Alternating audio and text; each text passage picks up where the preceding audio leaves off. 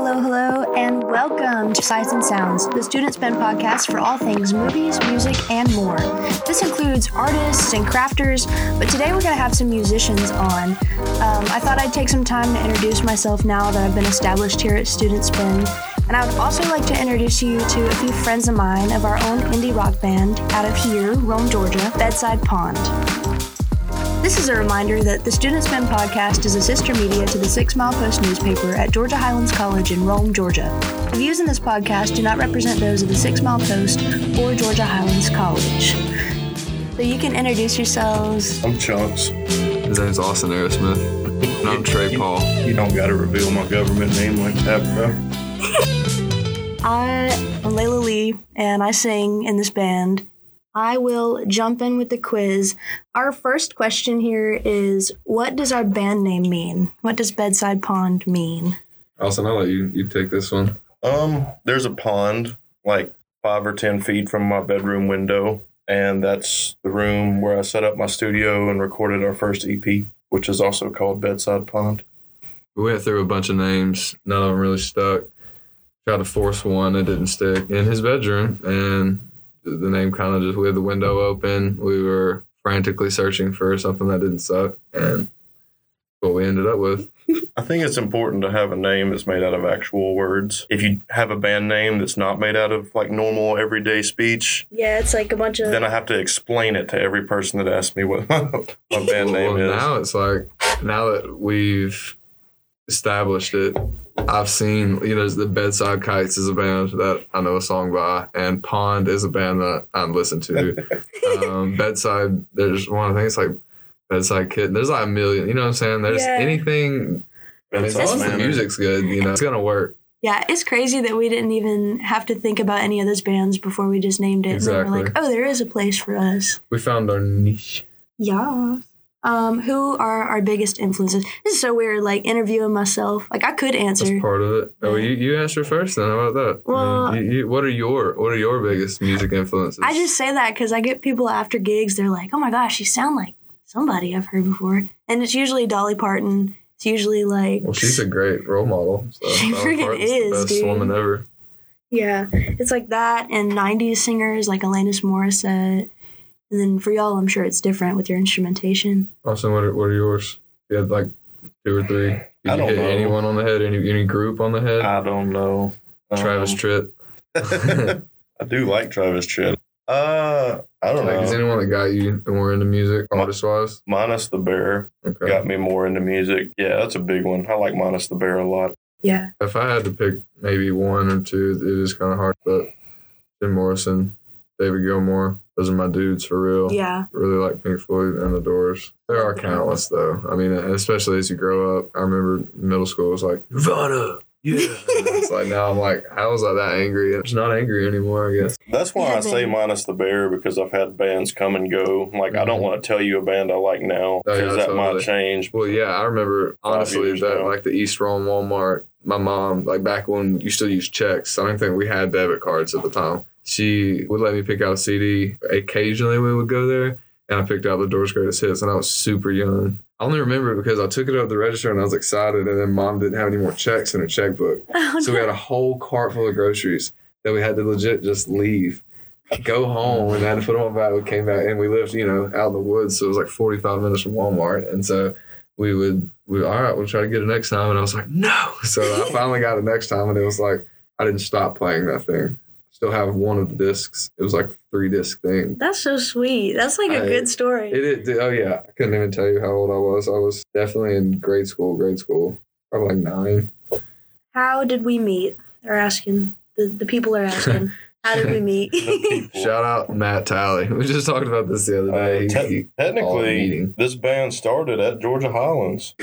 you and Matt, Full circle, dude. full circle. Uh, I was in music appreciation class because I had been talking about it. Some kid walked up to me and asked me if I played guitar, and uh, I was like kind of frustrated with music at that point. But I went over there and played with them anyways, and it was pretty fun. And that has evolved all the way into this. Yeah, it, it's parallel too. Like I, I lived with Matt at that place for a while after high school. I went to school with Matt. He's a year below me, and we were friends from middle school on. And when I lived together, we would he had really just an old drum set in his house in his little trailer that we lived in, like no heat and air. But we were young and didn't care. And so we'd play like music every day. He'd play the drums, I'd play guitar. Like no pedals, just straight guitar into the amp. I stopped playing guitar for like a year. Matt really, when I moved there, I took my guitar. And so it was no longer under my bed. It was out on my stand. So I'd play it more. And then I moved. He hit me up. It was his 21st birthday dinner. And was like, I got a music project going now. I ended up going. I think he just kept asking me. And I ended up meeting Austin. And yeah, now it's you two met and Yeah, then I mean, you two are together and it's it's been a cool it's been a long journey especially through covid and stuff but I was in a band called Floral Cemetery in my high school years, and I met y'all in that band. we were cake jam at the time Yeah. I, It was not fun. Uh, it was fun enough for me to keep doing it, but I like moved around and went to college in Tennessee and was not in a band and was just like doing live shows on Facebook because it was quarantine COVID times. I was like, dang, I really want a band. And then Austin and I friended each other. We started dating via Facebook interactions. He said, like like red flag Red cut that cut that cut that I was telling Austin, I do want to sing in a band. I don't want to sing in your band though because Trey has to approve it. I was like, you better make sure that Trey knows. well all he had to do was just play the music that you it's demos that you had sent over which i was familiar with your music from the show that we played together years before we were in a group together That's so cool. I was like, yeah, if we had that, we we we would be good. I was like, straight up, and like, wow, because music was garbage. But your voice kept the music at a point where you didn't even care what it sounded like, you know. And so when you add that to good music, like we're attempting to do, There's like a true magic that you have to have to hold energy, to hold the attention Yeah. of like however many people you want listening. And in my mm-hmm. head, I want to be as successful as somebody that's selling out amphitheaters.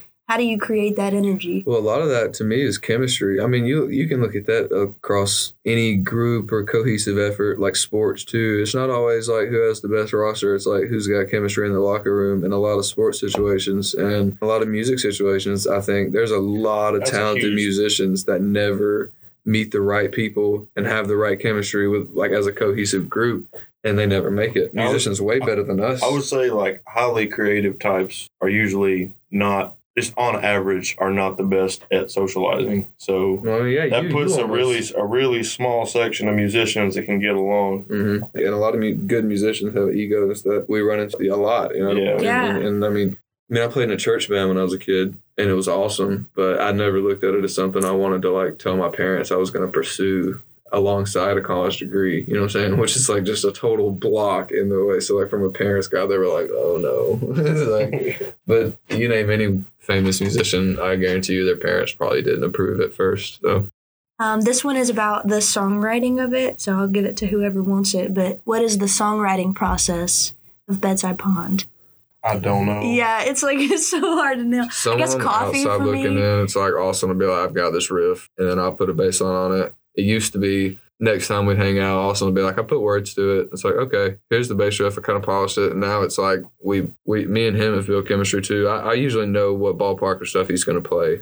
Now we just kind of pan to Layla, like in the office, pan the camera to Layla, and be like. Words, you know what I'm saying? So, Yeah. and which is beautiful. I feel like truly we, and we haven't done this. I think if we sat down in a room like this with no homework due outside of our life and no shifts we got to go work we could put down an, an album in a week honestly of new of new pro- Yeah. of new material i really think we could amongst the three of us I mean, and I know that I could write an album because I you did. probably got a book at home anyways ready yeah, So- yeah. I mean, I did when I was 15. It was like I had nothing better to do. I did all my homework in school. I would come home and use my homework time to like write poems, and the poems turned into songs. yeah Pretty cool.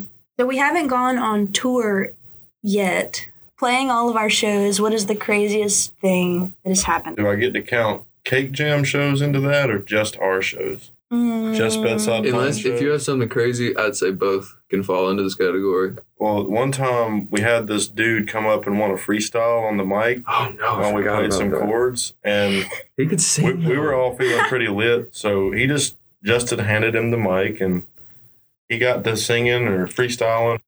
Then he wouldn't give the mic back. Yeah, it just got off the road. It, it derailed quickly. He went from like, oh my god, this dude, we just found like some American Idol talent up here, like at this bar, and then it was like, wait, we need the mic. I felt so bad for Justin because I'm over there playing and, Yeah, we were agging it on. and Justin's got We to went ask south for way, it. And Justin's like, "Give me the mic, man. Hey, I need the mic, man." It was Justin's such a sweet like And heart. He just, hey, I would- man. I would say the other thing for me would be seeing Layla at a gig and then her becoming our singer and me dating her.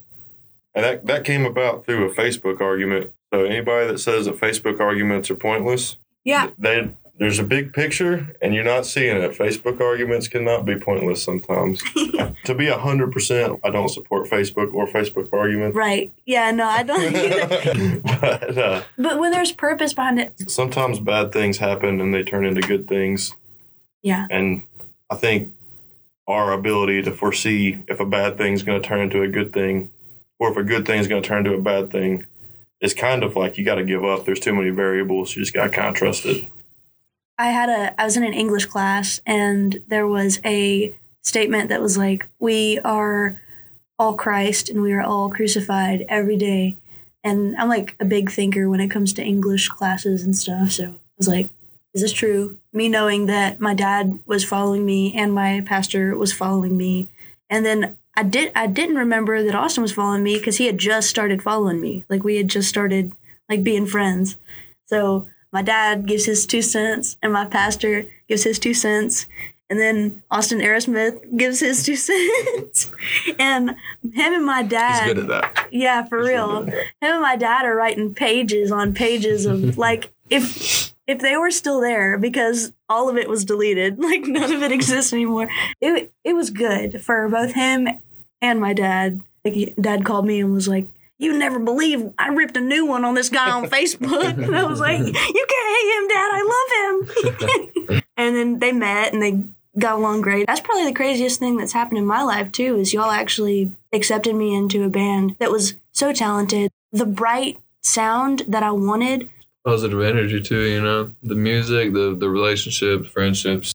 We, I mean, we've just been slowly cultivating this process while trying to simultaneously get a degree and pay our rent and For real. survive in 2022 America. But that's an entire other podcast. The looks I've gotten from people of like, yeah, oh, and you wouldn't music. yeah, you wouldn't believe like even this morning I've we have a show tonight and so I'm super dressed up. I got like all my makeup and jewelry on and some AC guys came to my house because I went to the wrong house and I opened the door and just the looks on people's faces when they when they see something different. It's just different. It breaks my heart really. But the amount of success that we have now pushes me to be this way even further, to be myself even further. I mean, Trey, that's what you told me when I joined this band and was like, what do I need to do? Like I'm just the singer and y'all are doing all the all the guitar work that I used to do. Like I, I'm not as good as y'all Mhm. anymore. And he was like, you just be yourself. And you know what? That's the first friend that has ever told me that and meant it. The best way I can look at it and convey it is we're all pushing one cohesive effort.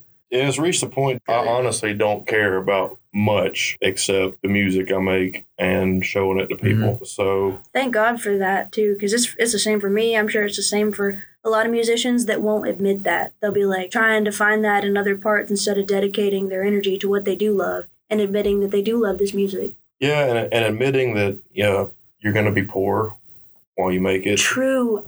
I don't get paid a lot ever anyway. I don't ever expect to get paid anything anyway. I've just loved this forever.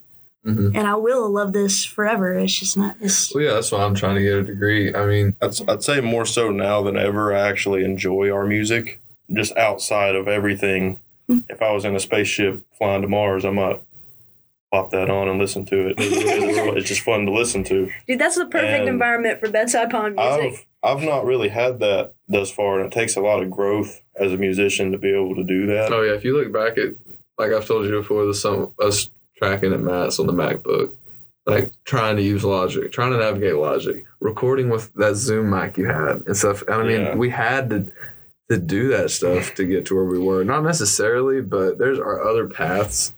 But the trial and error path is, is a path of like assurance of you know you learn and you you're gonna look stupid and we've looked stupid we've all three looked stupid musically before For it's sure. part of, it's But- just part of growth But having faith in yourself, Oh, like yeah. at the point I do now, like I would like to just invest as much time and money as I can into making Bedside Pond work. And that's basically the summary of it for me because that's what it means for me on a daily basis. I coincidentally took a break from college at the same time I met Austin because I was wasting my time giving credits I didn't need. And thankfully I did that because at the time Highlands didn't offer the bachelor's program they do now. So my degree would be completely different if I wouldn't have taken a break. But just I have great parents. Really like I have four amazing parents in different ways. And seeing all four of them kind of be like, you try to stop going to college, playing music. They're like, we really want you to finish your degree. And I'm going to when I know what I want to do. And, and I stuck to those guns and to the point where they were straight blue in the face about go back to school. And I was like, I'll go back to school I want. And then when this degree opened up just through someone telling me about it, it's just the way life works. And it's like now I'm still doing music in a way better project that wouldn't exist if I wouldn't have went through those trials. And I'm about to have my degree too, and it can all pan out, you know. And with the with the musician thing too, things are different now. It's not like drop an album and get a platinum record that you get a percentage get of the sales. signed It's like now you got to have a million listens to be able to buy a fourth of a house. You know, a million Yeah. listens on Spotify, seventy k. Just you to want cover a decent equipment. house, you're looking at you know seven times four. You're looking at two hundred eighty k and, for and a the house. amount of money you have to put into the music, like it's, it's an all encompassing thing. Yeah, so so four million streams to buy a house. Now things are different. You don't have to pull the Avenged Sevenfold and sleep in a van for four years. You can release music on Spotify while doing other things. Like the like Blake that's playing drums for us. He works at Google and then also has a very successful metal band. You know, long gone are the days of only letting music pay your bills. So I think with the musicians and the poor thing, it's like if you only it's only if you choose to be, you know. Right, exactly. Which is hard. It's a lot harder. It's a lot harder. I mean, I work That's true. Music is the job. It's It- not a job and a half. Uh, I think with any art, it's like Tolkien. Tolkien wrote Ah, all of Lord of the Rings, Love you, and Tolkien. he always complained in his side notes about how the world works. Now he'd have to work all day, get extremely tired, and then sit down at night and just write, despite how tired he was. I think that affected what his stories turned out like because it's more mystical and dreamlike because he's literally Yeah, he's- falling asleep as he's as he's writing it. That's so Um, cool. Well, thank you guys. Thank you, Austin. And That- thank you, Is Trey. that the whole thing? this is the whole thing. Do y'all have any more questions? Do you I want me don't- to ask you any more questions? I had this 30 minute monologue planned. Go. Spit. His TED talk. His TED talk about about uh, Uh, chemtrails. chemtrails? Yeah, yeah. Now, now it's time for our thirty minute protest. Thanks for having us. Stay in Uh, school. Word. And if you guys need us, we'll call you. Thanks, Bedside Pond. This has been Sights and Sounds, and we'll see you next time.